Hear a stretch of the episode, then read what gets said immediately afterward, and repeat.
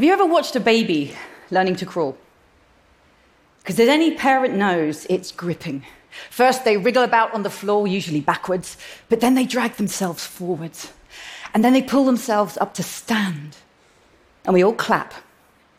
And that simple motion of forwards and upwards, it's the most basic direction of progress we humans recognize. We tell it in our story of evolution as well. From our lolloping ancestors to Homo erectus, finally upright, to Homo sapiens, depicted always a man, always mid-stride. So no wonder we so readily believe that economic progress will take this very same shape, this ever-rising line of growth. It's time to think again, to reimagine the shape of progress. Because today, we have economies that need to grow, whether or not they make us thrive. And what we need, especially in the richest countries, are economies that make us thrive, whether or not they grow. Yes, it's a little flip in words, hiding a profound shift in mindset. But I believe this is the shift we need to make if we, humanity, are going to thrive here together this century. So where did this obsession with growth come from? Well, G D P, gross domestic product, it's just the total cost of goods and services sold in an economy in a year. It was invented in the nineteen thirties, but it very soon became the overriding goal of policymaking, so much so that even today, in the richest of countries, governments think that the solution to their economic problems lies in more growth. Just how that happened is best told through the nineteen sixty classic by W. W. Rostow. I love it so much, I have a first edition copy. The Stages of Economic Growth, a Non-Communist Manifesto. You can just smell the politics, huh? And Rostow tells us that all economies need to pass through five stages of growth. First, traditional society, where a nation's output is limited by its technology, its institutions, and mindset. But then the preconditions for takeoff, where we get the beginnings of a banking industry, the mechanization of work, and the belief that growth is necessary for something beyond itself, like national dignity or a better life for the children. Then takeoff, where compound interest is built into the economy's institutions, and growth becomes the normal condition. Fourth is the drive to maturity, where you can have any industry you want, no matter your natural resource base. And the fifth and final stage, the age of high mass consumption, where people can buy all the consumer goods they want, like bicycles and sewing machines. This was nineteen sixty, remember? Well, you can hear the implicit airplane metaphor in this story. But this plane is like no other, because it can never be allowed to land. Rostow left us flying into the sunset of mass consumerism. And he knew it, as he wrote. And then, the question beyond, where history offers us only fragments. What to do when the increase in real income itself loses its charm? He asked that question, but he never answered it, and here's why. The year was nineteen sixty. He was an advisor to the presidential candidate John F. Kennedy, who was running for election on the promise of five percent growth. So Rostow's job was to keep that plane flying, not to ask if, how, or when it could ever be allowed to land. So here we are, flying into the sunset of mass consumerism, over half a century on, with economies that have come to expect, demand, and depend upon unending growth, because we're financially, politically, and socially addicted to it. We're financially addicted to growth because today's financial system is designed to pursue the highest rate of monetary return, putting publicly traded companies under constant pressure to deliver growing sales, growing market share, and growing profits. And because banks create money as debt, bearing interest, which must be repaid with more. We're politically addicted to growth because politicians want to raise tax revenue without raising taxes, and a growing G D P seems a sure way to do that. And no politician wants to lose their place in the G twenty family photo. But if their economy stops growing, well, the rest keep going. well, they'll be booted out by the next emerging powerhouse.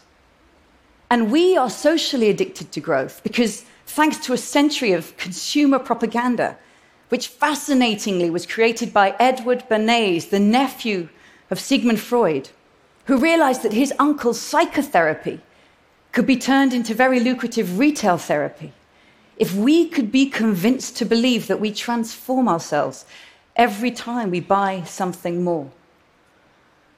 None of these addictions are insurmountable, but they all deserve far more attention than they currently get. Because look where this journey's been taking us. Global G D P is ten times bigger than it was in nineteen fifty, and that increase has brought prosperity to billions of people. But the global economy has also become incredibly divisive, with the vast share of returns to wealth now accruing to a fraction of the global one percent. And the economy has become incredibly degenerative, rapidly destabilizing this delicately balanced planet on which all of our lives depend. Our politicians know it, and so they offer new destinations for growth.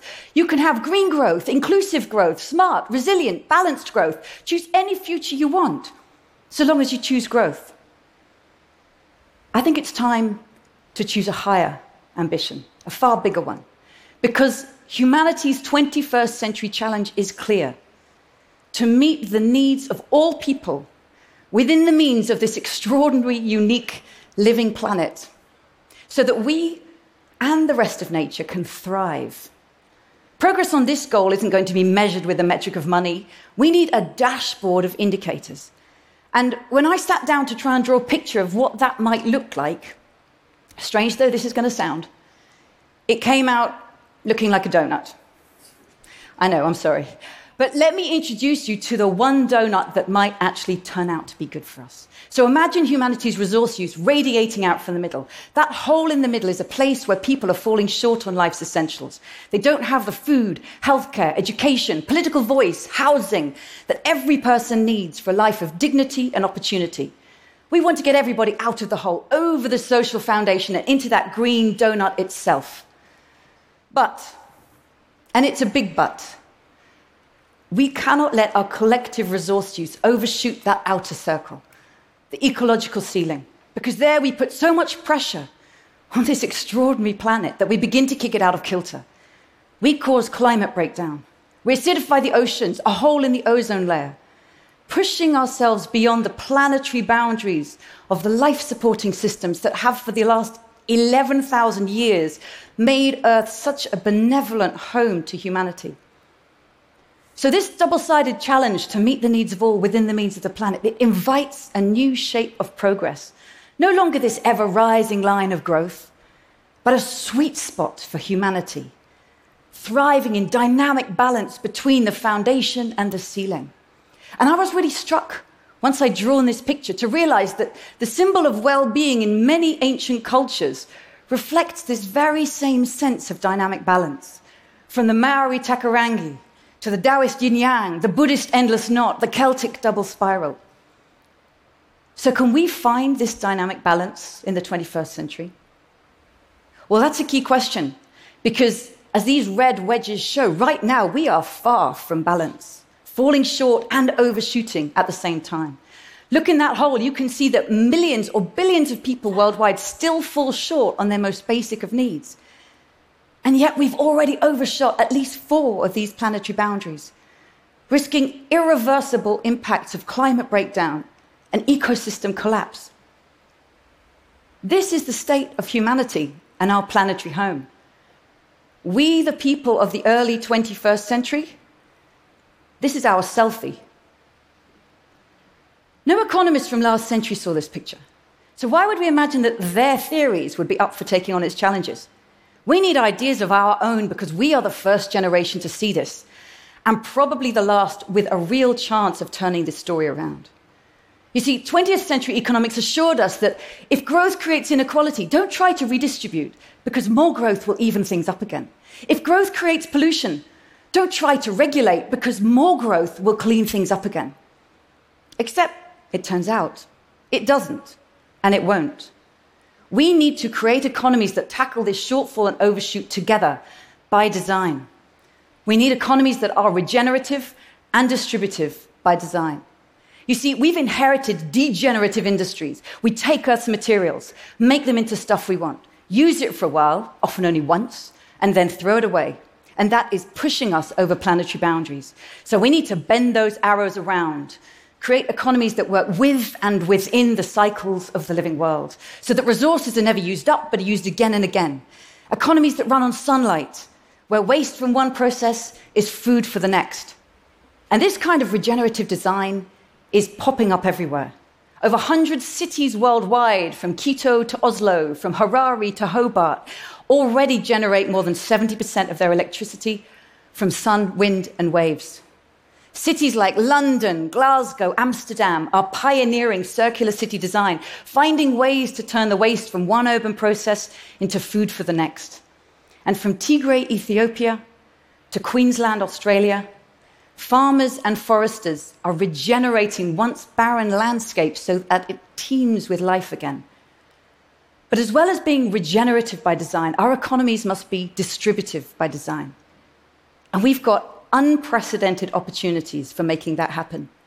Because twentieth century centralized technologies, institutions, con- concentrated wealth, knowledge, and power in few hands. This century, we can design our technologies and institutions to distribute wealth, knowledge, and empowerment to many. Instead of fossil fuel energy and large-scale manufacturing, we've got renewable energy networks, digital platforms, and three D printing. two hundred years of corporate control over intellectual property is being upended by the bottom-up, open-source, peer-to-peer knowledge commons. And corporations that still pursue maximum rate of return for their shareholders, well, they suddenly look rather out of date next to social enterprises that are designed to generate multiple forms of value and share it with those throughout their networks.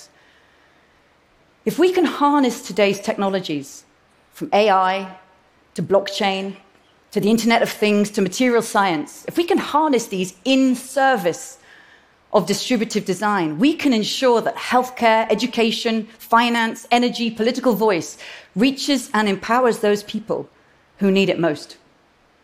You see, regenerative and distributive design create extraordinary opportunities for the twenty-first century economy. So where does this leave Rostow's airplane ride? Well, for some, it still carries the hope of endless green growth, the idea that thanks to dematerialization, exponential G D P growth can go on forever while resource use keeps falling. But look at the data. This is a flight of fancy. Yes, we need to dematerialize our economies, but this dependency on unending growth cannot be decoupled from resource use on anything like the scale required to bring us safely back within planetary boundaries. I know this way of thinking about growth is unfamiliar, because growth is good, no? We want our children to grow, our gardens to grow. Yes, look to nature, and growth is a wonderful, healthy source of life. It's a phase, but many economies like Ethiopia and Nepal today may be in that phase. Their economies are growing at seven percent a year. But look again to nature, because from your children's feet to the Amazon forest, nothing in nature grows forever. Things grow, and they grow up, and they mature, and it's only by doing so that they can thrive for a very long time. We already know this. If I told you my friend went to the doctor who told her she had a growth, well, that feels very different, because we intuitively understand that when something tries to grow forever within a healthy, living, thriving system, it's a threat to the health of the whole. So why would we imagine that our economies would be the one system that could buck this trend and succeed by growing forever? We urgently need financial, political, and social innovations that enable us to overcome this structural dependency on growth, so that we can instead focus on thriving in balance within the social and the ecological boundaries of the donut. And if the mere idea of boundaries makes you feel, well, bounded, think again. Because the world's most ingenious people turn boundaries into the source of their creativity. From Mozart on his five-octave piano Jimi Hendrix on his six-string guitar, Serena Williams on a tennis court. It's boundaries that unleash our potential. And the donut's boundaries unleash the potential for humanity to thrive with boundless creativity, participation, belonging, and meaning. It's going to take all the ingenuity that we have got to get there. So bring it on. Thank you.